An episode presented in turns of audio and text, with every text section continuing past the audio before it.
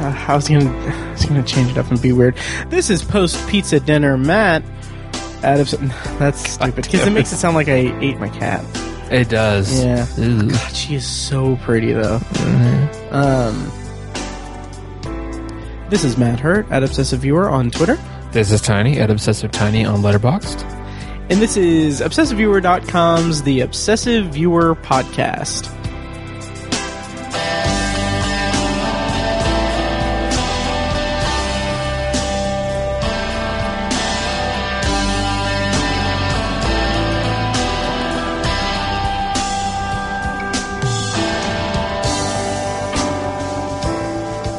Hello and welcome to The Obsessive Viewer. We're a movie and TV podcast that covers a specific topic, be it genre, trope, movie, or show, each episode. You can find more of our work at obsessiveviewer.com, and you can like us on Facebook and join the Facebook group at facebook.com slash The Obsessive Viewer. You can also uh, support us on Patreon at patreon.com slash obsessive viewer at the minimum rate of $1 per month for an exclusive for an exclusive RSS feed with content recorded specifically for Patreon supporters. Uh, Tiny and I just recorded a very off the cuff uh, Patreon exclusive thing that ran the gamut of talking about birthdays, which Tiny is on the cusp of his, and uh, we also talked about blockers and. What did I talk about? Oh, uh, IMDb free dive. Yes. Yeah, so anyway, check that out at patreon.com slash obsessive viewer. Once again, I'm your host, Matt Hurt, and with me today is co-host Tiny. Hello. Hi, Tiny. How, uh, how, how you feeling? Uh, I was gonna try to do a pun of some kind on your birthday and everything, Yeah. but yeah. Oh, I feel so old. Jesus. Yeah. I, I don't. oh, okay, yeah. I'm going to be 32. Mm-hmm. Just being a dramatic millennial. Right, right. Yeah. Yeah, old man. Yeah, Um, totally. Yeah, that's interesting though. So you don't feel like you're, I don't know, biological clock ticking or anything. Age is just a number, bruh. nice, nice. No, I've never been ex- obsessed about, first of all, celebrating my birthday. right. Secondly, like what it means philosophically or like Mm-hmm. whatever. Like it's literally the calendar turns another day. Like I just, Right. uh, it's the same way I feel about like Mm-hmm. New Year's and stuff. Yeah, I, I definitely understand that. I think Fecus has kind of a similar kind of philosophy. Yeah. Which, if you're listening to this, Fecus, can you believe that it's already Tiny's birthday? God. What if we were just here? I know. He's never going to be on the podcast again. uh, yeah. So anyway, that's that's that's awesome. Well, congratulations on living for another year, Thank you. and uh, yeah, congrats on on 32. I Thank you. Thank you. I don't have a gift for you. I feel bad. Don't give me Um, a gift. yeah. Like Oh, I said, okay. not big on celebrating it. Oh, okay. Yeah, I did offer you pizza. you did. Yeah. The food, not my cat. yeah. yeah, I told my parents, I was like, don't give me anything for my birthday. Oh, I'm Um, really? a grown man. Like, don't. Interesting. So they got me a card. Oh, nice. Yeah. My wife didn't give me anything either. I was like, I don't want Oh, anything. really? Yeah. I'm just not. It's like, I, I'm over it, I guess. Wow. Is this I'm, like, a new thing? Because I mean, I got you Blade Runner 2049 last year. yes, and so- I adored it and I watched it. Oh, and nice. it would have made my top 10 if I'd watched the damn thing Nice. before uh, we recorded. But, Mm-hmm. uh, but yeah, I don't know. It's, it's not that I'm like bitter, like, oh, birthdays are. Right. I'm not saying that. It's just like, I don't. It's it's uh, gone are the days where you can be excited about your birthday and like where like you open your mail and like, oh, I got a card with five dollars. Exactly. Yeah. Yeah. Yeah. I'm over that. So. I totally get that. I uh my birthday's June 26th though, so if anyone wants to give me a gift, that's fine. Cool. Um no, I'm kind of the same way though, honestly. It's Yeah. kind of like I I've always felt um uncomfortable like receiving gifts. Okay. Um just in a weird way. I just feel like it it makes me feel like kind of I don't know, uncomfortable. okay. Yeah. But again, guys, June 26th, you know, give me anything. Let's say you're not really living up to that. I know. anyway, um, so this is um gonna be a loopy episode, I think. Mm-hmm. Um, I just gorged myself with pizza, the food. Um, and Tiny is uh Tiny is Tiny's patience is growing thin around me. Yes, it is. Um, but yeah, this is our first full episode since the year in review episode. It is. Um, which, if you guys are listening and you, we just recently picked you up from the year in review episode, welcome. Um, our intros are usually a lot cleaner than what we've just done, but again, I'm all doped up on pizza. Um, so yeah, but but we do have this episode is uh, going to be filled with a lot of stuff. We actually have a lot of stuff to go through. We have some news items to go through, some housekeeping, uh, some big kind of exciting news. Um, on the podcast as well. Um, and then eventually we're going to get to a review of The Upside, uh, starring Bryan Cranston and, uh, Kevin Hart. But first, I do have some housekeeping to go through. First of all, first and first and first of all, uh, we have a promo from, uh, a friend of ours, podcast. Actually, Tony had given me, uh, the promo for a podcast that he is helping to produce. Um, it's it's it's very exciting. Uh, I'm I'm I'm excited about it. Uh, I'll go ahead and play the uh, play the uh, promo here now. The podcast is called "You're Going You're Going to Love This or Not," and the website for that is. Excuse me. The website is yglton.com. And here's the promo for You're Going to Love This or Not. Hi, I'm Matt, And I'm Josh. and this is You're Gonna Love This. Or not. You know, one of my great pleasures in life is to bring people down into my basement and subject them to a terrible, terrible movie that I hope they might like.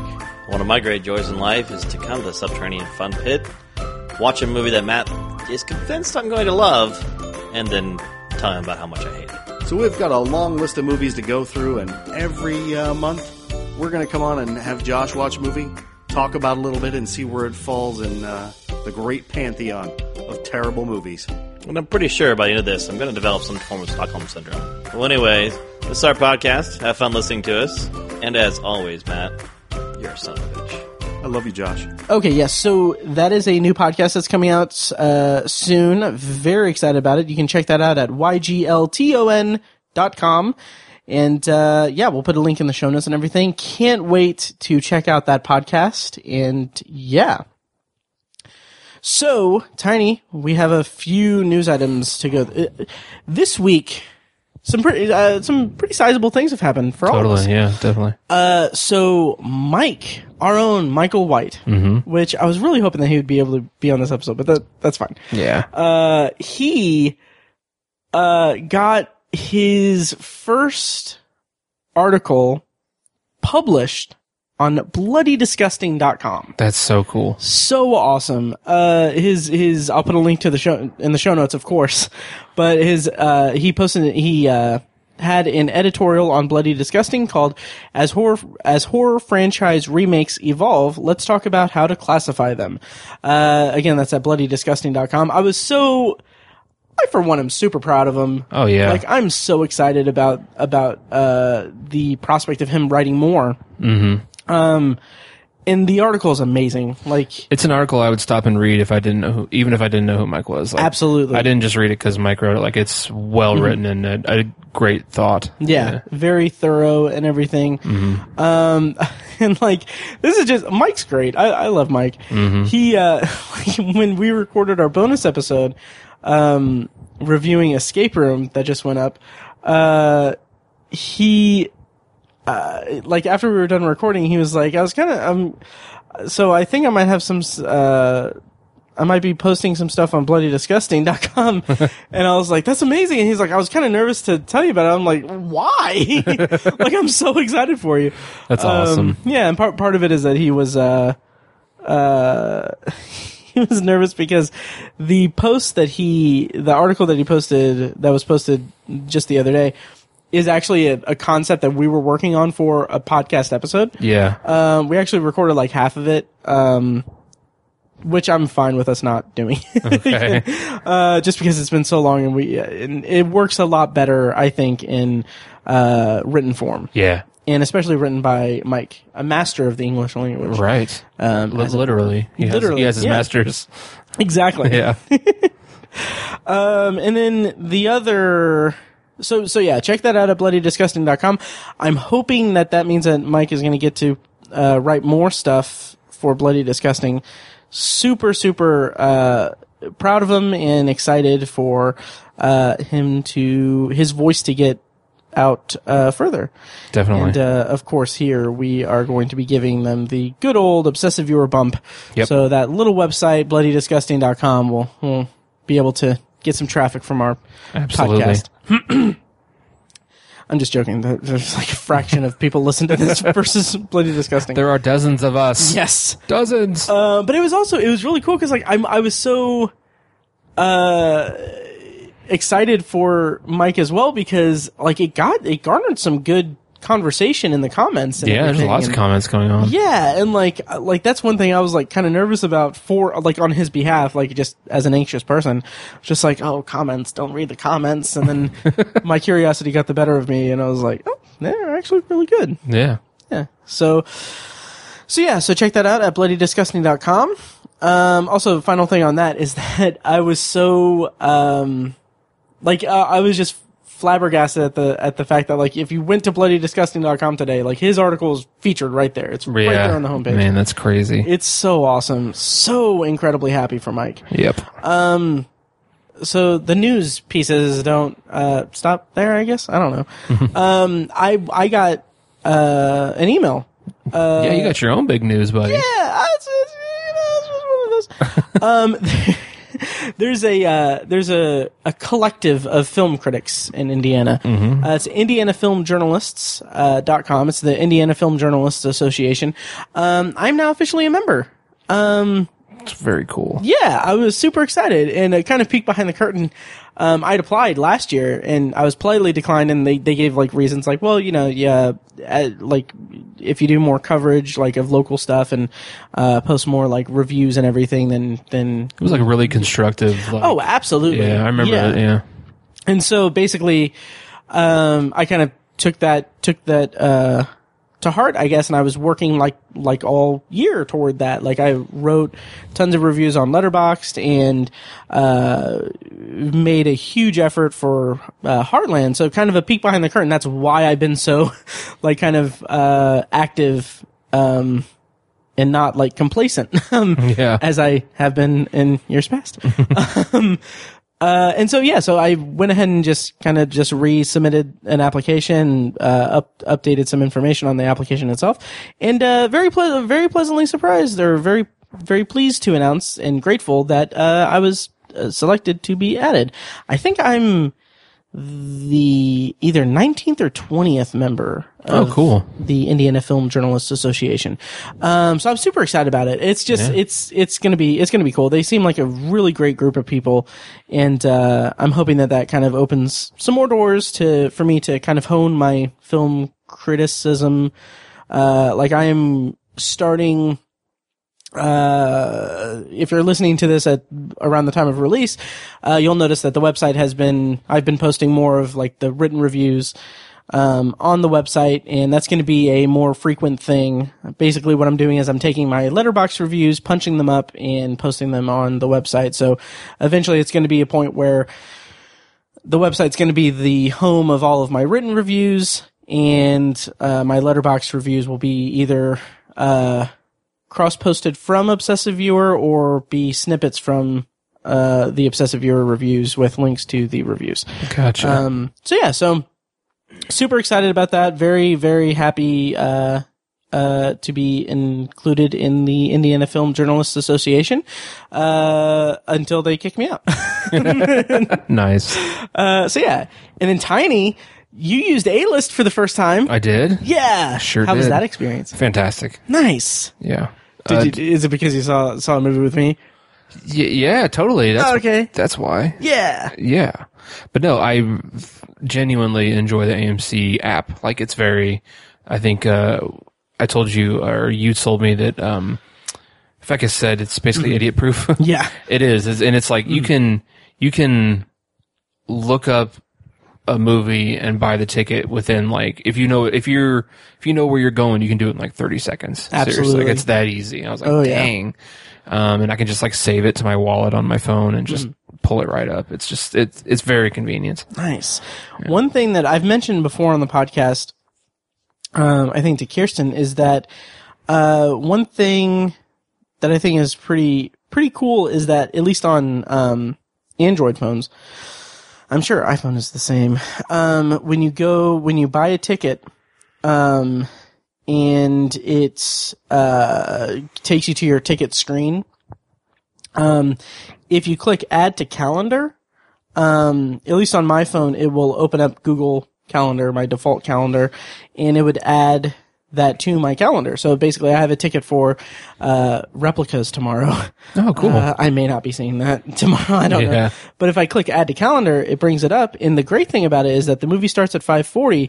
It has the end time of when the movie actually gets out. That's cool. So it doesn't like it's not like it's taking it from like IMDb and calculating like the the time frame. It's like from AMC like this is the time that this screening ends. Interesting. So it takes into account trailers and trailers and stuff. Stuff. Wow. Uh, so it's great because like if I'm, because like I, I mean obviously, if you listen to the year in review episode, you know that I've seen a lot of movies in theaters, and so like if I'm not particularly into a movie, well, I don't know if I'd say particularly into a movie, but if I feel like my attention waning a little bit, or if I feel fidgety, um, I'll kind of turn my my phone over so that the I don't I don't wake it up, but I have like a lock screen on my lock screen. I have kind of a dimmed clock, I can look and be like, okay, well, I remember that on my calendar it says that it comes out, at, it gets out at seven fifty or seven whatever, and uh, yeah, uh, I can be like, okay, well, it's seven o'clock now. I have forty minutes left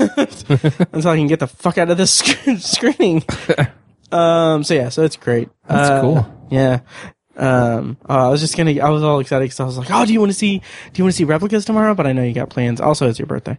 Yeah, yeah, I have Yeah. plans. So That's fine. uh, the app on the iPhone it has the option to add it to your your wallet, Okay. which is like the app where you like keep your tickets and stuff like that. So, Nice. but it doesn't. Have, I wonder, it doesn't have the calendar thing. Interesting. Do you Anyways. have like? Do you use a calendar on your phone? Yeah, yeah. Okay. Interesting. Anyways, Yeah. Well, anyway, so yeah, that's a list. That's that's your uh, your weekly a list uh, promotion there. yeah. That they're not paying us for at all. uh, we just really love that product. Um, But Yeah. Tiny, we are ta- we're here to talk about the upside. But before we do that, we do have a I think really just one big or a couple news items to go through. First one will be brief. Um, Game of Thrones season eight, the final season, uh, has a premiere date. Um, it is going to premiere on April fourteenth. Uh, right in time for taxes. I don't know. Um, on HBO, uh, the last season is going to be six episodes long, and I think I don't want to. I don't want to. I don't want to show our cards too early, but I think we're going to have a fun little. We we have a we are in the planning stages of a pretty fun um uh, Game of Thrones, uh, what's the word I'm looking for? Tribute to, for Game of Thrones to go out on. So I think we're going to be doing, we're, we're going to be doing something fun for the podcast. Yeah. Um, that will also be also somewhat beneficial to the Patreon subscribers. So support us on Patreon. Yeah. But that's one piece of news. The next piece of news I have is uh, the Spider-Man Far From Home trailer came out today. It did. Yes, and I'm going to go ahead and play a clip from the trailer here and now. Um, enjoy. I think Nick Fury just hijacked our summer vacation. awesome. You got gifts, Parker, but you have a job to do. Are you going to step up or not? Alone. Your friends are in trouble. What are you going to do about it?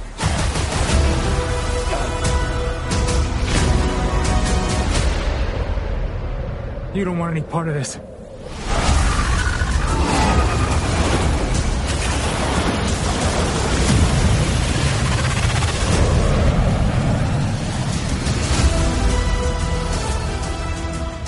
Okay, so I am so excited for this damn movie. Me too. Um, I love the tone that it strikes because it is the antithesis of the uh, Endgame tone, Right. um, and doesn't have it doesn't necessarily have the mystique, uh, or the mystery. yeah, I was just about to say that. of uh of like Captain Captain Marvel's trailers and stuff. Like this just seems like it, like this is the friendly neighborhood, fun Spider-Man, and I can't wait. Totes. Uh, what was your reaction to the trailer? And uh, yeah, Well, first of all, it's just like a really well-rounded trailer. Mm-hmm. Like uh, some trailers kind of suck. Like you just mentioned Game of Thrones. Like any Mm-hmm. teaser we've gotten for that so far is just I haven't been very satisfied with them. Sure. Um, which that's not a bad thing. It's just um, not not the best. Uh, but this was super fun and like they give you just the right amount of stuff. There's a cool reveal in it Mm-hmm. about a character that's going to be in it, played by a big actor. yeah. Um, that was just fun. I didn't know that he was going to be in this movie. Oh, really? Yeah, I, just- I hadn't read up on this movie at all. Yeah. Um, just for intentionally, I hadn't looked up. I hadn't looked up anything about it.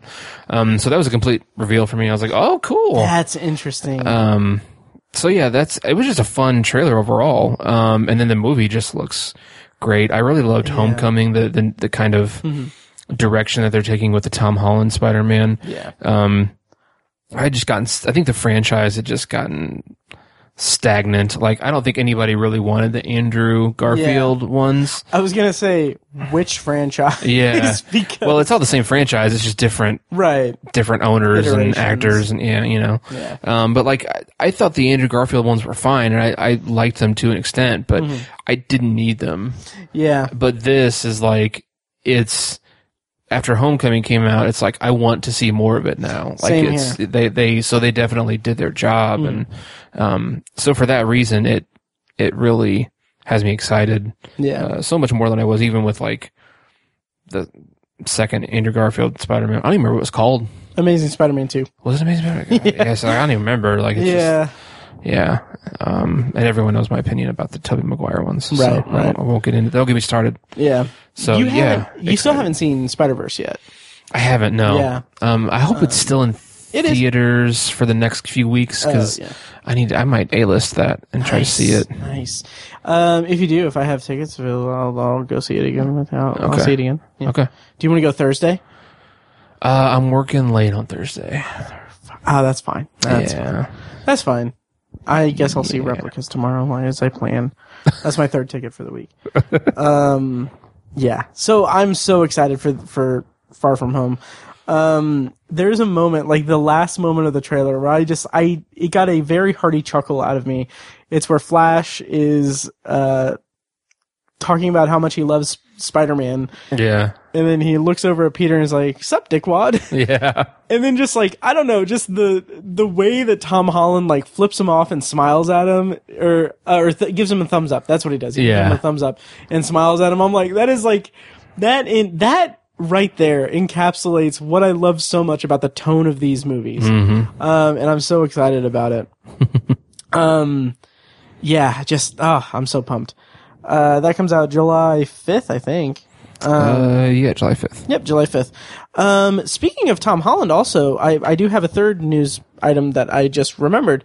Um, this is, this is exciting, tentatively. So, did you hear that, um, the Uncharted movie has a new director? I did not hear about this. No. Okay. So Uncharted, very famous uh, video game series from PlayStation, uh, from Naughty Dog Studios, very cinematic. Uh, Nathan Drake, kind of Indiana Jones esque, National Treasure esque kind of kind of adventure story.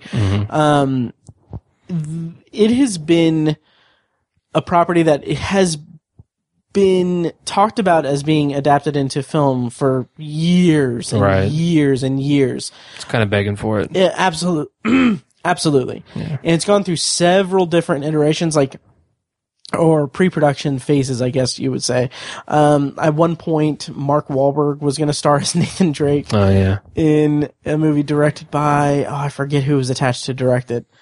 Um, yeah, it was uh, someone that did didn't really fit that Yeah. well for my sensibilities. Um, and I think most recently Shawn Levy was supposed to direct it. Um, who he is? I think that he's I don't remember what else he's directed, but he's a producer on Stranger Things. Oh, okay. Um, but Tom Holland has been attached to star in it, and it's going to be like a younger Nathan Drake story. Interesting. Yeah. Um, but Shawn Levy is not going to be directing it. Instead, and this, I'll just say it, uh, Dan Trachtenberg from 10 Cloverfield Lane, uh, playtest episode of Black Mirror. Um, he is now on board to direct Uncharted Nice. which this I honestly can't think of a single filmmaker who would be a better fit than Dan Trachtenberg for this particular project. Cool. Um and it's it's it's so like kind of beautiful in a in a way because he Dan Trachtenberg for those for those who don't know, he his uh his background is that he did he was the host of the, the Totally Rad show with Jeff Cannata and uh, Alex Albright. Uh, they basically did video game reviews and pop culture reviews, stuff like that. So, um, he, there is a there is a clip from that show from like a long, long, long time ago. Um, that uh, that uh, that is so poetically beautiful. I'm going to go ahead and play a clip from it here, or play the actual clip here. So, uh, here is uh, the clip that I'm struggling to bring up now. This is this clip is from December t- 2007. Uh, this is from um, the Totally Rad Show. They're talking about, I believe it's the first Uncharted video game. What do you think, Dan? What do you think of Uncharted? Okay, uh, so this was my most anticipated game Right. of the year. Uh, yeah, you were talking about trying to get the rights to make yeah, it. I would You love. I would, Prince of Persia. I, I love in terms of the games. I love that, and, and in terms of genre of movies, I, I wish I could make this movie. I wi- I think this is as good as as many movies. I agree. Yeah, that's Dan Trachtenberg in 2007 saying, "I wish I could make this movie Awesome. about Uncharted." And now that I think about it, I think Uncharted. I think they were reviewing probably Uncharted three or Uncharted two. I'm not sure. Um, but yeah, so it's just I I love that. That is so that's that's so great. Um, and like uh, from from the from all of the development hell that the Uncharted movie has, the potential Uncharted movie has been going through. The whole time I'm thinking like, okay, this is never going to get made. This is never going to get made. Maybe that's for the best. Um, this is never going to get made because video game movies suck anyway. But like, this is the first time where I'm like, I want this to get made so bad now. Oh yeah. it's just I'm I'm so excited about it. So anyway, um yeah, that's that's the that's the news for the week. And so we are going to go ahead and review The Upside, which was Tiny's first A-list movie. Mhm. And I'm going to go ahead and read a I'm going to go ahead and have Tiny read a plot description description while I hiccup into the microphone, courtesy of IMDb. Yeah, so the synopsis says a comedic look at the relationship between a wealthy man with quadriplegia and an unemployed man with a criminal record who's hired to help him. Yes, and this movie stars Kevin Hart and Bryan Cranston and Nicole Kidman in an incredibly thankless role. uh, Tate Donovan also makes an appearance as well. Um, directed by Neil Burger, who he did something. Oh, he directed The Illusionist. Huh. Um, I think one of the Divergent movies. Oh, okay. Oh, he directed Divergent. Gotcha. Also Limitless, The Lucky Ones. Um, yeah. So anyway, um, we'll go into our review. We'll separate it by spoiler and non-spoiler. Tiny. Oh, it's worth mentioning that a this is a this movie is based on a 2011 French film called The Untouchables, which I've heard really good things about. Really? Yeah, and I get it's based on a true story on on that end. Oh, okay. Um, and like it's funny because like yeah, look up the Intouchables. Uh, Intouchables. Um, I'd seen the cover art on Netflix and like around the streaming services. Oddly enough, now it's not available to stream anywhere. But I don't know what it is, but like something about because I had no context of what what it was. But like the cover art made me think like it's a football movie. Like I don't know why.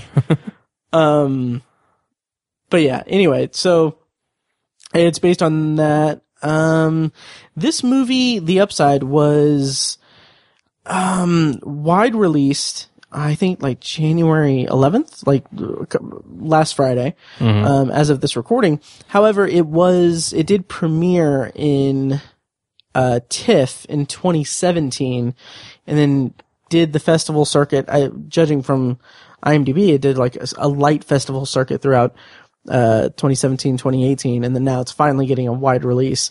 Um, it has the trappings of being a movie that was being positioned for a, an Oscar push, um, but kind of fell through the cracks, and now it's kind of being dumped in January. Yeah. Um, Tiny. Before we get into our non-spoiler review, what were your expectations for the movie? Uh, how did you feel going into it? Were you excited about it? Were you, how did you feel? I was excited about it, and and my my main focus for this movie was going to be on Kevin Hart, um, who I've talked about and on, on the podcast. Um, and I, I was mostly interested in him because this seems like a role I haven't seen him in yet, and I appreciate his stand up, but I'm not real big on him as an actor. I don't I, I don't don't care for him a lot. I don't hate him or anything. Um, so I was, I I saw the trailer for this and I was like, all right, I think I might really like Kevin Hart in this movie. So that was my main focus is to see how he, how he performed in this because he's such a big deal right now. Um, Yeah. uh, and understandably so. I, I get it. Um, Have you been following the controversy at all? no, other than what we've discussed on here, Yeah. not really. So like and uh, i kind of haven't either and poor podcasting on our part but uh but yeah to kind of refresh he was uh offered the role of the host of the oscars and then homophobic tweets were resurfaced or uncovered um and he was unapologetic about it or he he was saying like he's grown but he's not going to apologize for his past you know whatever yeah, um, he kind of seemed kind of stubborn about it. Um, and then he was either removed or backed out from, from hosting the Oscars. And then there was something about him going on Ellen and like he, I, I don't know what it was. I'm, this is poor podcasting, but, um, I don't know. It, I'm back and forth on it. Um, cause it's well documented that I, I personally think that, you know, well, I don't know. It's tough. It's really, really tough. yeah, it is. Um, yeah, yeah, it's it's tough because like he is he does have a platform where if he apologizes for it, I guess he's apologizing now now that he has a movie opening, but um, it's just like he has a platform to you know explain like why it's bad to be homophobic and stuff, Yeah, and he chose not to use that platform for anything other than saying that he's not going to apologize for you know his past right. which I get where he's coming from, but also, yeah. Also, slight, slight, slight tangent, but uh, uh, John Lasseter, um, former big wig over at Pixar, um, he was fired from Pixar. He he quit because uh, sur- it was surfaced that like there were a lot of accusations of being him being uh, inappropriate toward uh, female employees and yeah, sexually harassing them and stuff. Which is a bummer because I love Pixar. I'm not, I'm like, I'm not shunning Pixar because of it or anything, but it's just a bummer that, you know, we talked about, I talked about it with Fecus a year or so ago. But anyway, he was recently named or he, he is now like in a, in a powerful position within, oh man, I can't remember the production company. Um, okay. He's now kind of over at, uh, Skydance Animation. Um, yeah, and this like recently came about. He, uh, and it's getting a lot of flack online. Um, just him being, him being there. Um, one headline that I see is Paramount Animation will, will reportedly not collaborate with Skydance because of John Lasseter's hiring. jeez. Yeah. But the thing that I kind of want to, the tangent that I want to go on here, and then I promise we'll get to our upside review, um, is that I was reading up on this and about kind of like the backlash of him being hired there and, and how, um, I guess he did like a, a town hall kind of meeting for the employees, I guess. Um, I'll put links to all this in the show notes, but one article that I saw was that, um, he, okay, first of all, I, I believe that people can be, you know, remorseful for their past behavior and grow from that and they can, they can be rehabilitated in in a sense. Right. to where that they they can uh, people have the capacity to recognize past behavior being negative and, and harmful and then uh, making adjustments so that they don't behave that way. That is that is something that's possible. With people in general like the the amount of people that have the capability to grow that way that's questionable because there are a lot of just terrible despicable people who will just you know instead of uh instead of doing literally anything else, will record a video of them talking in character about how much you love them despite what what heinous shit that he's done.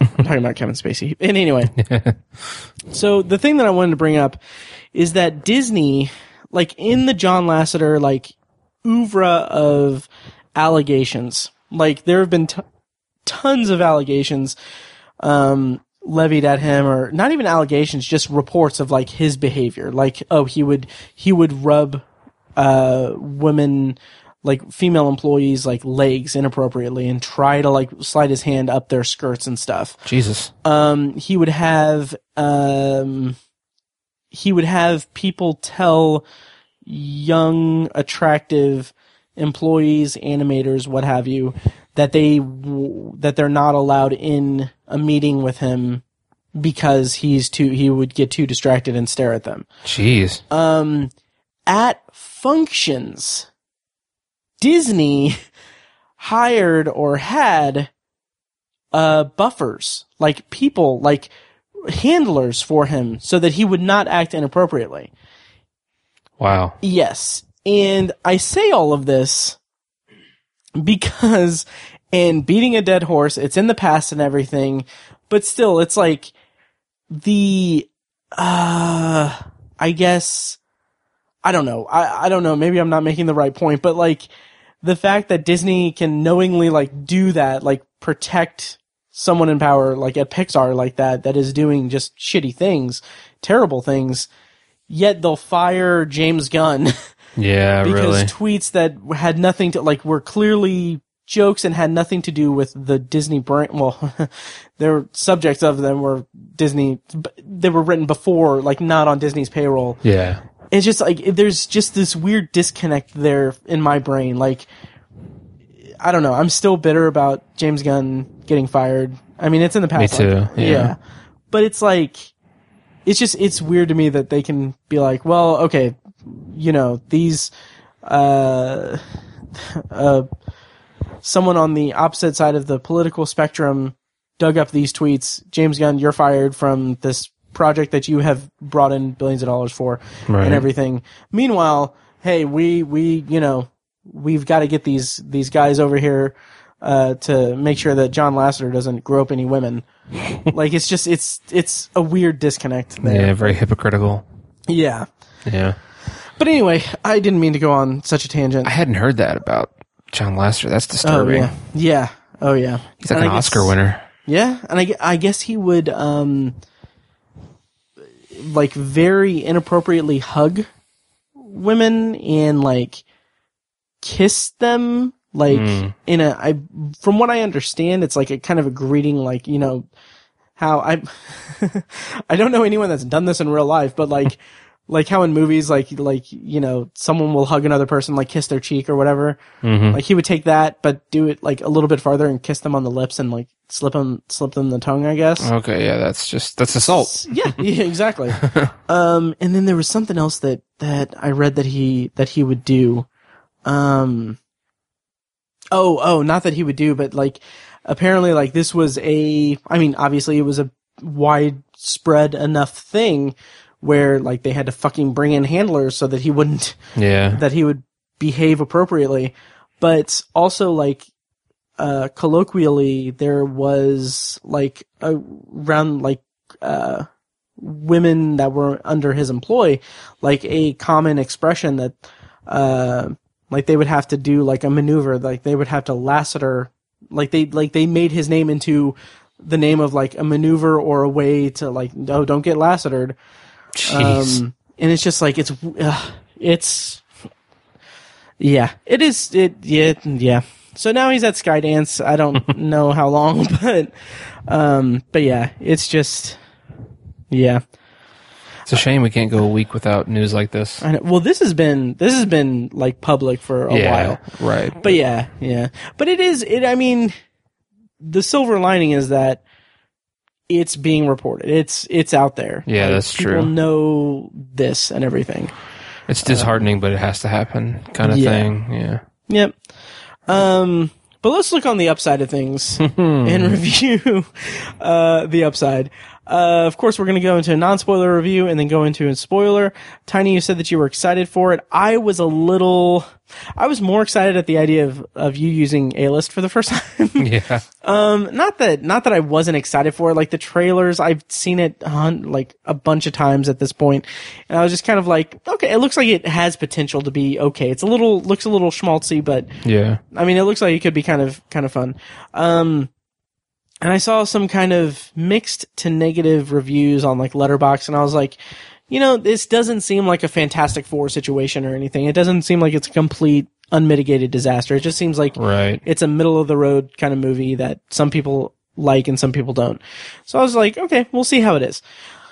So having said that, Tiny, overall thoughts, broad thoughts, what did you think of the upside? Uh, overall, pretty pretty positive. Um, I think I think the linchpin of the the quality of the film is the chemistry and relationship between Kevin Hart and Bryan Cranston, uh, Dell and Philip. Um, it, it, that that is what the entire movie hinges on.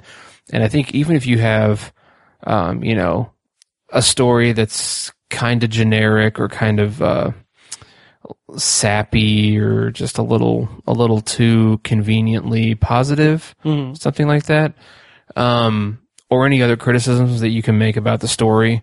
Um, I think if you have that chemistry between the two these two leads, the two main characters, it can it, it can really ease those other issues of the film. I think I think it can, I think it can carry the movie in my book. Yeah. And for me, their chemistry was fantastic, and their performances together uh, were fantastic. I loved the comedy; it worked for me, and it completely carried the movie for me. Like I have a very positive opinion of the film, um, just because of that. Frankly, I, th- I think Kevin Hart and Bryan Cranston work super well together. Um, but I think the movie has a handful, or maybe even quite a few shortcomings. Um, I think um, I got some flashes of uh, how you described the movie Green Book earlier, Oh yes, and that's it's you know how it's kind of a a feel good, kind of a feel good movie, and this is kind of the same thing.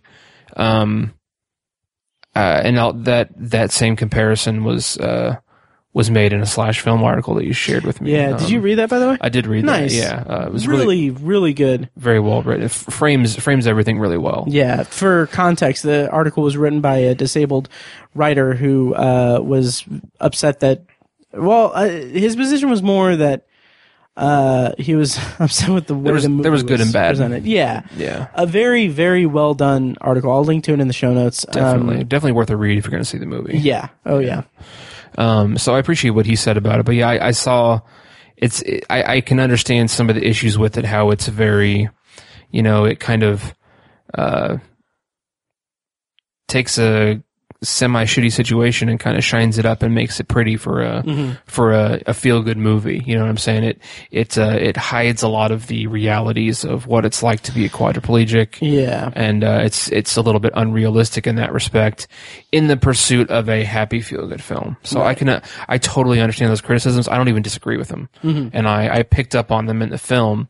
But like I said, all of that for me was for the most part overshadowed by the really good chemistry and and the the comedy just worked. I laughed a lot. Nice. Um, and it was from both Kevin Hart and Bryan Cranston and some of the other some of the other performances. I uh, I thought it, I, I really thought that was kind of great. Um, but the movie overall, I thought was a good, enjoyable movie. I was able to kind of set aside or, or overlook some of the issues uh, because of the other quality of the film. Nice. Yeah. Um, yeah, I do want to point out real quick. Um, there was one, like, I think it was a woman, uh, in the row that we were sitting in who was like loving the comedy. Yeah, yeah, Like she was very much in it. Like, and I, like more power to her, but I'm like, like as jaded as I am, I'm like I, I've seen that that line is in the trailer. Like I've seen this trailer like 50 times. Right. I think uh, s- that symptom or whatever, or that reaction, mm-hmm. is that Kevin Hart is like huge. He's like one of the biggest comedy actors in the world right now. Mm-hmm. And so people are like, that's Kevin Hart. He's hilarious. I know he's hilarious. So anytime he says anything remotely funny, you just laugh. Yeah. It's like, it's like an involuntary reaction. And mm-hmm. like, that's how people were with Will Ferrell, I think, for a while, where some of the Oh, movies yeah. he made were just kind of, eh, but like we were, we thought they were better than they were, or like it's Will Ferrell, so I'm laughing. Yeah. It's, it's kind of like that, and I feel like that's kind of my issue when Mm-hmm. when these actors get so big Yeah. in a particular genre. It's like, well, I have to like it, or and we've talked about that before. How it's more about their brand than their Yes. content. Melissa McCarthy was huge, Yes. huge, and it was like she's kind of playing the same character, and like Mm-hmm. you could make the same argument about Will Ferrell in the early to mid two thousands, or Yeah. Mm-hmm. Kevin Hart right now, Melissa McCarthy three four years ago. It's kind of a pattern, and it's like I think they kind of find their way out of it, and Yeah. I think hopefully. I think this is the beginning of that for Kevin Hart Mm-hmm. because I think he demonstrated in this movie he has some pretty good acting chops and he can Yeah, do some dramatic flares and stuff Sure. like that. I, yeah. yeah. Um, also, just real quick, that reminds me of the Family Guy bit where uh, Peter's in the theater watching Philadelphia, and he's like, "Oh, that's Tom Hanks. He's the guy from Big. Very funny." Yeah. And then shows him saying like, "I have AIDS," and he's like, yeah. So dumb. But anyway, um, you know, it's it's interesting. I am not as favor- favorable on the movie as you are. Okay. Um, I will echo your sentiments about the uh, chemistry between Hart and Cranston. Uh, they're just, I mean, they're they work really well together, and I feel like they elevated what was maybe not the best script. Um, Yeah. To a level where it was where it was more enjoyable than it really kind of had any right to be um, for for me and my personal tastes. Um, I felt like the movie was hampered quite a bit because it felt like I have I have no I have no um, uh, way of corroborating this, or I've I have no context for this, but from my personal taste, it felt like the movie suffered from a lot of editing like in post. So the the plot line and the, the storyline and everything and the different plot threads felt very cobbled together for me. Um for example, like the movie starts like right off the bat, uh Bryan Cranston is telling Nicole Kidman like we need to make sure my DNR is is signed and and you know if you so if I if I stop breathing, you know, don't resuscitate me. And it's very clear like okay, he he wants to die. He doesn't want to live anymore. And that's a compelling that's a compelling um character trait or character introduction.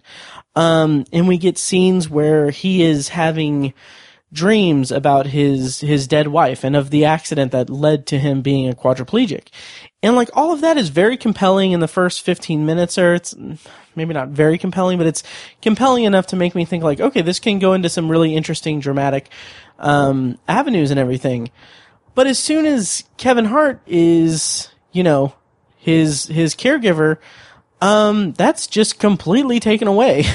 like Right. suddenly like it's not a spoiler because the the movie shifts to a different storyline essentially. Like he's not thinking about the accident. He's not thinking about his wife per se.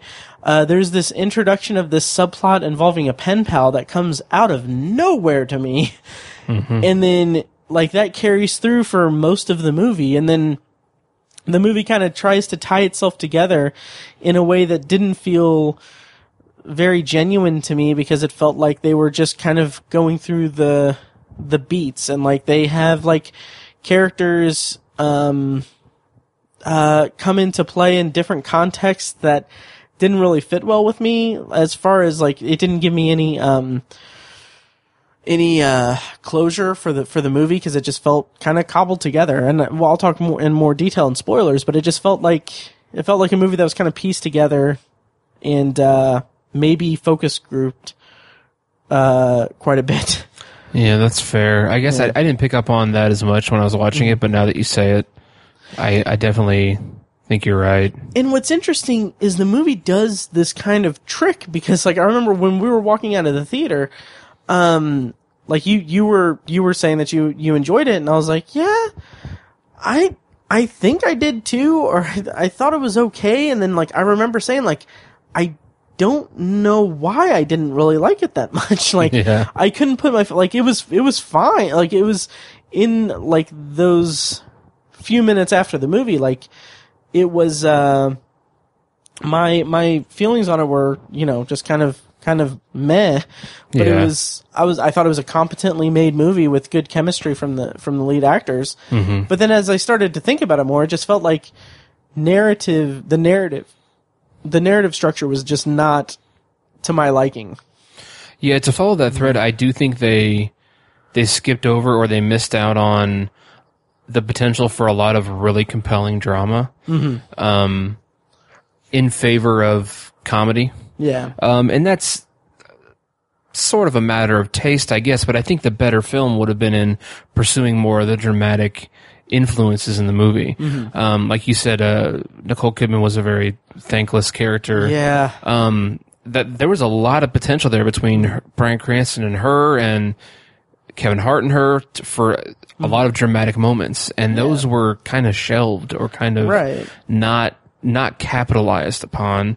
And I think there there was a lot of good story there that didn't get didn't get told basically. absolutely Um, and that's again that's a balance. Like it kind of it made me think of the movie Reign Over Me okay sure uh, written and directed by Michael Binder, uh, Mike Binder, um, which I r- love that movie.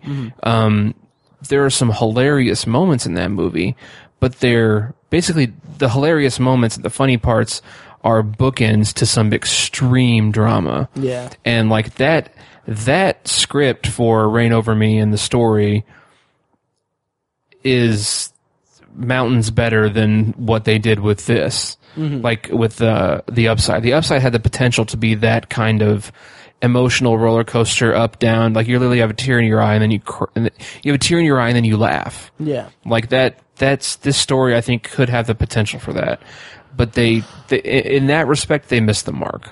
Yeah. So I, thinking about it more, I think I think you're right, and those mm-hmm. those are kind of some semi glaring issues with with this movie. Yeah, and uh, like I said, we'll, we'll have to expand more on it in spoilers because there there are some uh, nits that I want to pick with it. But Okay. uh, you bringing up Reign Over Me reminds me that um, th- uh, a much better made movie, and for lack of a better word, that kind of uh, deals with caregiving and everything in a much more interesting way is uh, the fundamentals of caring.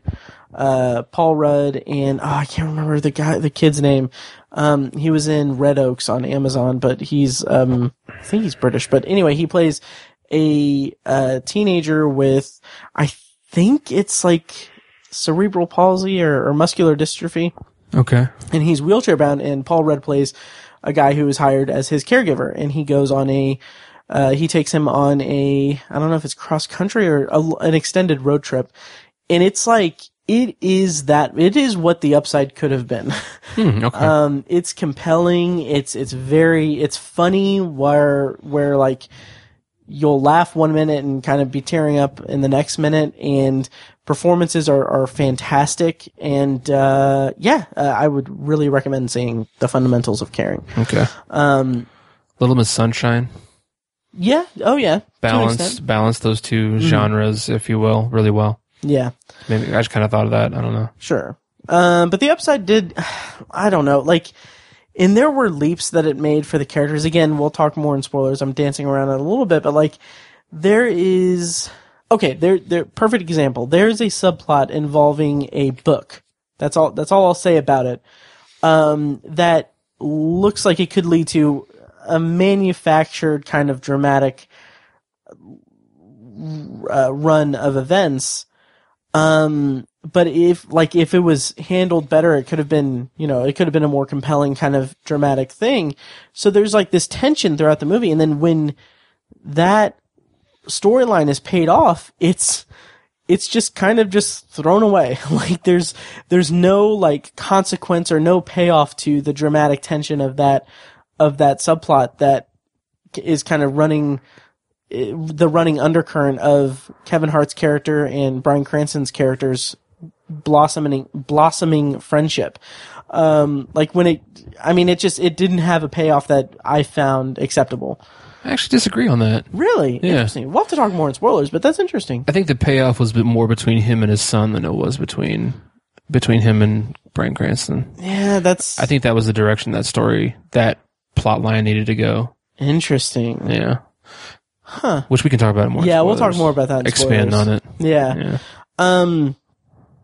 Yeah. Is what else can we say in non spoilers? I feel like this is kind of brief, but that's fine. Um, Yeah, it is. Well, that's non spoilers, so Yeah. um I don't know what Yeah. else can be said about it.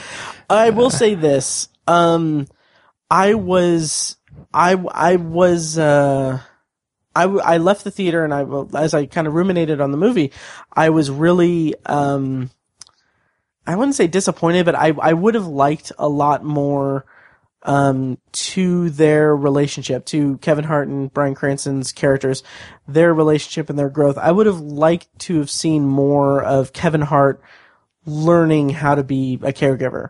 Um, Yeah. because like we get the scene that's in the trailer where he's like he's strapping him into the chair and then he's like like he forgets to strap him in and he starts to lean over.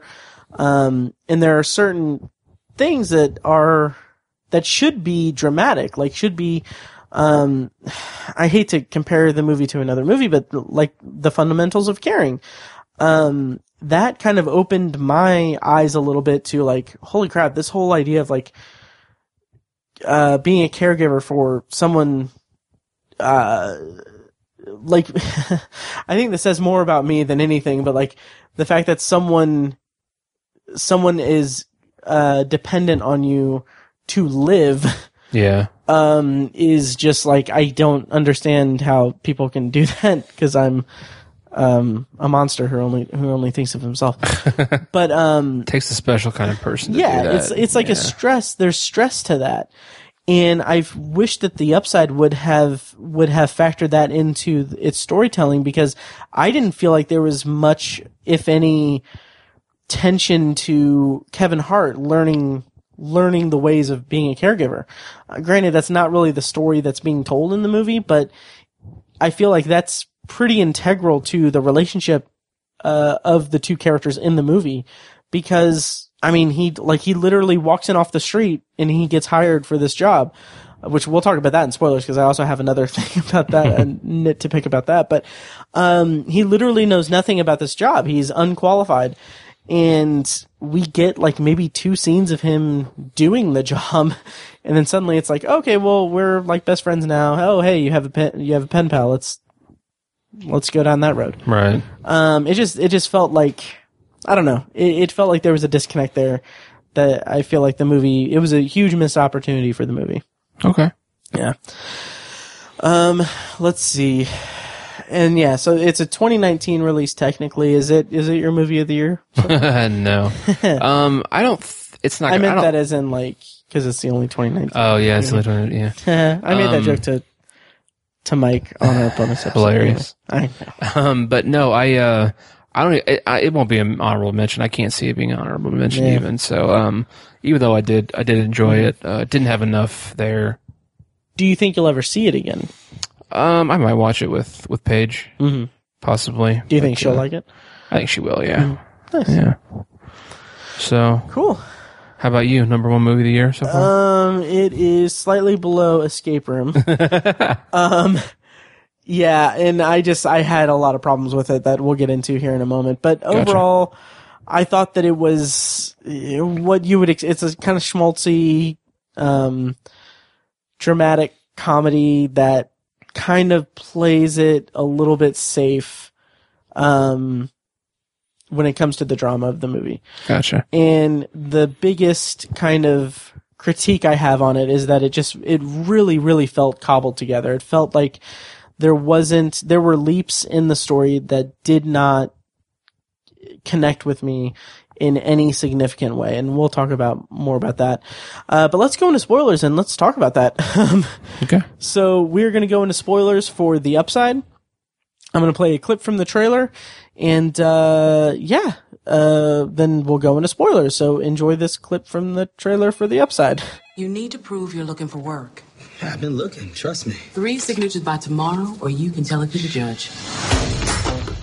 Tell me about a time when you worked hard to solve a problem. This morning, getting up. We're gonna find you someone you like. Let me be your arms and your legs. I love that. All right. Penthouse. You need to wait your turn. Relax, it's not a holdup. Just sign this one, please. How would I sign it? I don't know. Slowly. What, don't your arms work? They don't. You can move your mouth. As can you. I need assistance. How much does it pay? Hell yeah, man. Hell yeah. It's my bad, my bad, man. You are not qualified for this position. Then back up, back up! Have you ever changed a catheter? Nah. Pinch the head, insert. Mm. I can't feel it. Oh, well, I can. You want to feed your soul? Then listen to its clue. Think, think, think about what you're trying to do to me. It's amazing, ain't it? Sound just like her. Yeah, it's uncanny. Okay, and we are spoilers on for the upside. Um, let's start off with the ending. Uh, that's probably not the best way, but uh, no, no, no. Let's backtrack. Let's talk. Let's start at the beginning. So the whole post-traumatic stress, grieving widow angle of Bryan Cranston's character, I felt like that was dumped entirely uh, after the first act of the movie. Um, within the first 15 to 20 minutes of the movie. Um, it, because we get like him having visions of his wife and him having visions and dreams of the accident. Like we get a POV shot of him paragliding and it's, it's the accident. Um, add to that the fact that he wants he doesn't want to be resuscitated if he if he uh if he if he stops breathing and it's hinted at this and this is where i feel like the movie doesn't know what type of movie it wants to be or it was edited out of being the type of movie that it was originally intended to be because the first couple of scenes with Kevin Hart and Bryan Cranston, uh, Kevin Hart's like, why did you hire me? And there's one point where he's like, oh, you hired me because you, you want me, you, you want me to honor the do not resuscitate. You know that I, that I'll let you, you know, I won't resuscitate you or anything. Um, and then Bryan Cranston just kind of leaves the room and doesn't say anything. And like in that moment, I was like, oh, that's kind of deep. Like, holy shit, this is, this is like, this is going to be an interesting movie where he is dealing with the grief of losing his wife and losing his mobility. And he's kind of, he's going to come to terms with it through this quirky relationship with, with his caregiver. Um, and it's going to be interesting. But there's nothing to that. Like, there's, there's nothing to his, to, like his, his revitalized life. It's just because, it's it's like oh he met Kevin Hart um, cool um and it just it felt just very it just did not connect with me and felt very uh um lackluster for me did you get any of that how did you feel about Um, I don't. I don't think you're wrong. Um, I think you might you might be right there, but I think the only friction I'll give you on that is I I genuinely think that through his new relationship with Dell, Kevin Hart's character, I think it it's giving him a new lease on life or like a new a new look at his past experiences, and he's not dwelling on them as much. I think he's like I think through through Dell, he's kind of genuinely starting to enjoy his life a little bit more. and I'll agree with you totally Yeah. and and that It's still a missed opportunity, like you said, for, for quality drama. right and then Yeah. Ab- absolutely. And you know, honestly, I if that were just it, I would kind of just chalk that up to my personal taste. Mm-hmm. But I I like I agree that that's that's there that he does get this new lease on life. He he's it livens him up to have to have a friend in in Kevin Hart. Um but the pen pal thing uh that kind of grated on my nerves a little bit because again, we had like he's grieving his wife, like he's he's missing his wife, um, the like the sentimental value of the books um that Dell stole one from like that is that is pl- like that's the reason why Dell wants to get the book back because he knows it holds such a significant sentimental value to uh to Philip. But then suddenly like it's it's like night and day two completely different movies because suddenly it's like, oh, Nicole Kidman has this envelope from from his pen pal. It's like, oh, he's he's he doesn't answer these anymore. And then suddenly it's like, oh, wait, now he wants to answer him. Now he's now he's writing back. So it's like, so at one point he's he's grieving the loss of his wife, like so much so that he wants to die and he doesn't want to be resuscitated or anything. But then also at the same time, he has had in the recent past a a deep enough connection to someone that he's just writing, which they don't really talk about how they found each How they other. found each other, yeah, anything. that's Like, weird. It's, it's literally like it feels like it's just put in there in a, in It's cut for time or something. yeah, or yeah, it I agree on that. yeah, and uh, and then that is a significant plot point in the entire movie, and not to not to say that it's all bad because the actual date scene I thought was one of the more compelling moments of the entire movie. Definitely. Yeah, which we'll get to that in a moment, but just the introduction of it just felt really sloppy because like there is nothing else about his wife in the movie after after that point. Yeah. Um, and then also it just bugged me, and this is this is maybe more of a personal um uh issue, I guess, but I feel like the and it's jumping around a little bit, but the ending where Kevin Hart takes him paragliding, I felt like that was uh it wasn't earned like at all. Because again like it feels like the first 15 minutes of this movie are a completely different movie because he's having flashes in his dreams of the accident that that paralyzed him and he's grieving his wife and everything so like the thing that rectifies their entire relationship and makes him happy is that Kevin Hart's like taking him to relive that that accident. Like, there's nothing that's like like. I would have taken something that had like like uh Philip saying something to the effect of like I'm uh, like paragliding was my my the most fun I've ever had in my life and this was like now it's not you know I wish I could do it again like like something but like it just seemed I don't know it it seems like uh, this is maybe a sloppy comparison but it's like um your life was changed because you you got shot. Um we're gonna have hardships in our friendship but i'm gonna rectify it by taking you to the gun range. Um it just feels like really bizarre and it didn't fit for me at all. It felt like again and i keep going back to this it felt like it was cobbled together in the editing room that they needed an uplifting ending uplifting no pun intended um and they just decided to just tack that on it just it felt just so uh it did it did not work for me um Yeah. yeah what what did you think of all the stuff that i've been throwing at the wall here I, well, I think you're right about the ending. I think it was just kind of a generic thing Yeah. that they like. I could sit here and make an argument. It's like, well, Kevin Hart wanted to, uh, and you know, afterwards he like he uh, he called in Yvonne, and so he met Yvonne. So Mhm. he was reassociating his character with something positive associated Sure. to, to paragliding.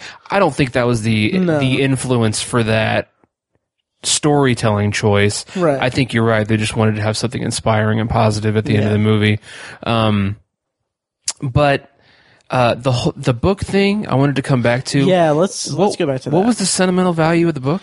Um, basically, those the books that are on the shelf there are all. Uh, I believe that Philip said that they were first editions, but it was um, every year, either for his birthday or their anniversary, his wife would get him a new one, like a new Okay. first edition. I thought he was talking about the paintings.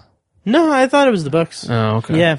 Okay. Um. So well, I missed that part. Okay. Because like during that, I was like, oh, it- like that's why I felt, um, I felt like the book and the discovery of of him having stolen the book is a ticking time bomb for the dramatic tension of the of the friendship because you know they're becoming like they're close and they're they're becoming good friends and everything, and then suddenly, like, you would expect just in general narrative like uh ideas then like uh he stole a book he becomes friends with the owner of the book owner of the book finds out that he stole the book owner of the book uh did like is angry at at him so he has to redeem himself in in the owner's eyes. Instead what the movie does is he stole the book owner doesn't know he stole the book owner becomes friends with him uh the his, his son gives him the book and then it's like it's literally like uh it's all right people people change it's fine it's just like there there's no dramatic payoff to Okay. him having stolen the book See, I didn't realize there was. I missed the part about the significance of the book. okay That's why I didn't feel that because I thought because throughout the movie it's kind of demonstrated how Brian Can- Cranston's character isn't doesn't necessarily value material things or he's not like like he talk he kind of just dismisses his really awesome car collection that he Sure. has um and like he he has this artwork around where there's this scene where they they smash all this stuff and Yeah. um so I, I think it's kind of a something they reinforce he's not really he doesn't like take him on a tour of his apartment to show off all this shit you know what i'm saying Right. he's he's a super rich person and like he just gives charities 10 grand because he Yeah. just doesn't you know he's not a very consumer or uh, material driven person it seems Yeah. like it seems like he has all this stuff just because he's supposed to or he can Mm-hmm. and so that's what i was thinking about the book is he doesn't he didn't really care about him taking the book because he doesn't necessarily put a ton of value on material things Okay. but with that revelation i i have to agree with you because i didn't realize that Yeah, it just it just it it bugged me quite a bit. but i do think there was payoff between the conflict between him and his son with that storyline and I'll agree with you there. Also, also, and it's it's not my place to make this uh comparison or the or this this thing, but it just felt like. First of all, I'm living in a post Green Book world.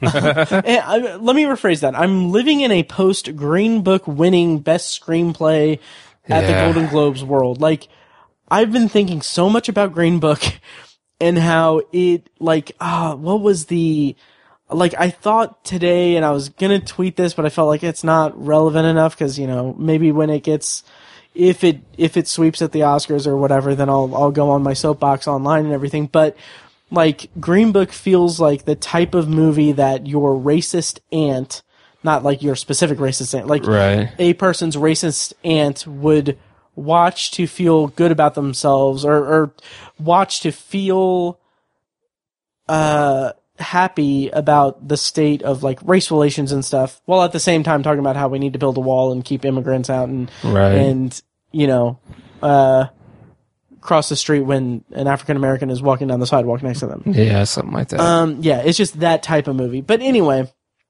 um, I was gonna connect that to the upside. I don't remember how.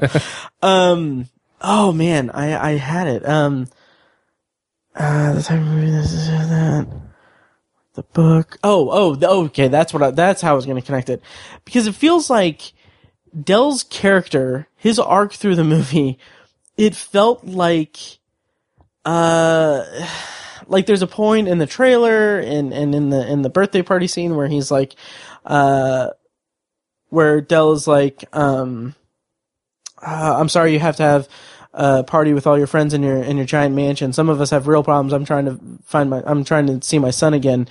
And like I get that, but also it it kind of bugs me because it's like okay, well people have different like different personal issues like everyone's fighting their own battle and stuff like this everybody has problems Ex- exactly. It's like, uh, yeah. But anyway, um, the ending kind of message in the movie to me kind of felt a little like, I don't know. It, and again, this is not my place to make this comparison, but on the outs, like from, from my perspective, it kind of felt like it was a, like, well, everything will be okay if, as long as, uh, like, if you work for the right rich white man Yeah. who will give you enough money to uh to you know buy your family you know uh a house and and and Right. everything also the whole I don't know. Uh, I don't know. I'm I'm rambling and jumping the painting around thing? everything.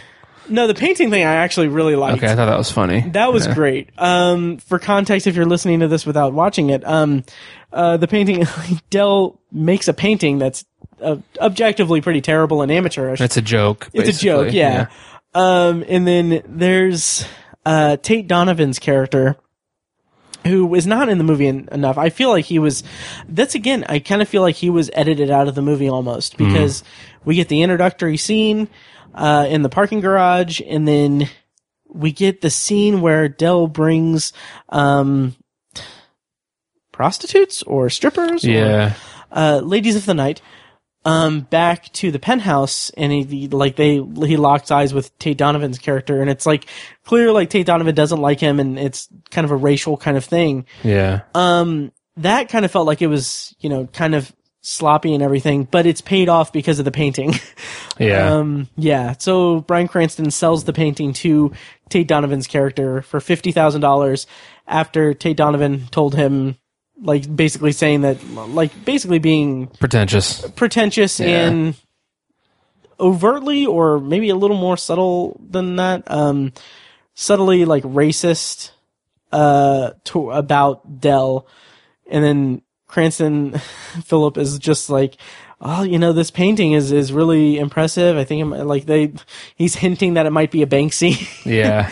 basically uh, conning him into buying it. So I, I I liked that a lot in terms of payoff for the characters, but I mean that kind of scene and that kind of payoff is kind of few and far between for me. right. Um, yeah, anything like uh, what's up? I feel like I'm rambling. I, I don't mean to, but No, you're good. Yeah. Um, the only last defense I'll make for it is that, and not that I even care. Like I don't necessarily care that people are kind of not not enjoying the movie as well, or kind of because it. I think it's deserved, but Mhm. um, just personally enjoyed it. But the last defense I'll make for it is that it does have that kind of feel good happy ending to it Mhm. and and overall feel to the movie overall is kind of a happy feel good thing um Mm. but in defense of that it's a true story and in real life it was actually a happy thing that happened and like a true thing and so like sometimes stories have happy endings and sometimes Yeah. you know like so i don't but there could you could throw more drama and uh suspense or um what's the word i'm trying to think of uh controversy Mhm. Into the story and still have a happy or positive ending. Again, I go back to Reign Over Me. I don't want to spoil that, but see the ending of that movie. It's kind of ambiguous, iffy, um, still positive, but not, not necessarily a happy feeling.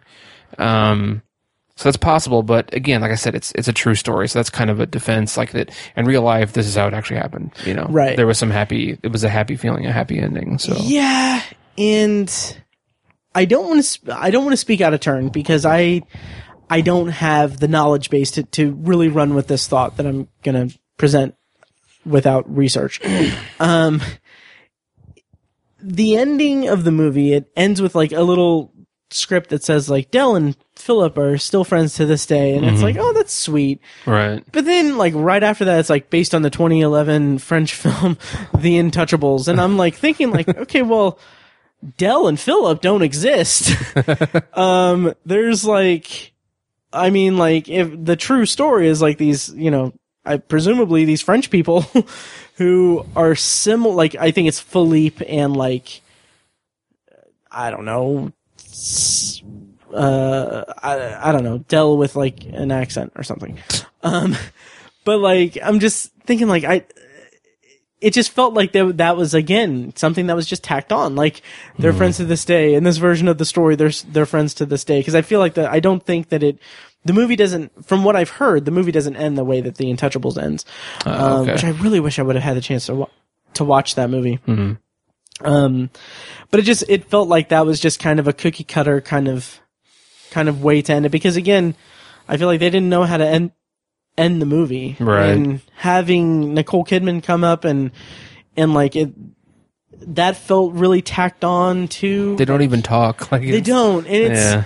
it's like implied that okay they'll have like their little I don't know if romantic relationship or whatever but it's, Yeah. it's implied that like they're romantically interested in each other and it's supposed to be this whole thing where it's like oh Nicole Kidman has been there all along and everything and it's like well really the only uh, and again, this is my cynical side, and I have no grounds to know whether or not this is the case, but it felt like the way that the, the way that it's presented in the movie, it felt like uh, the scenes, there's like two scenes where Kevin Hart's like implying that, that, uh, Philip and Yvonne should hook up and everything.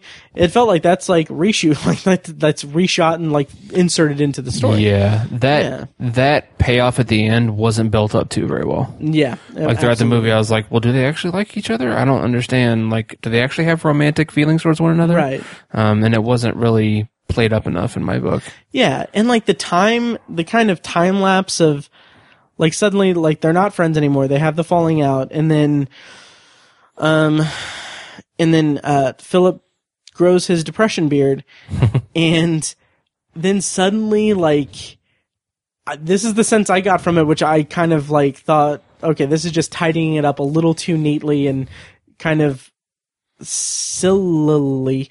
Um, that suddenly Dell has this warehouse of like he is running a company presumably that's that's like manufacturing these. He has like a wheelchairs. managerial position. Yeah. Yeah. Like I I got the impression that they were wanting us to believe that he started this company and he is now doing this. And I'm like, in what fucking world can he start a company Yeah.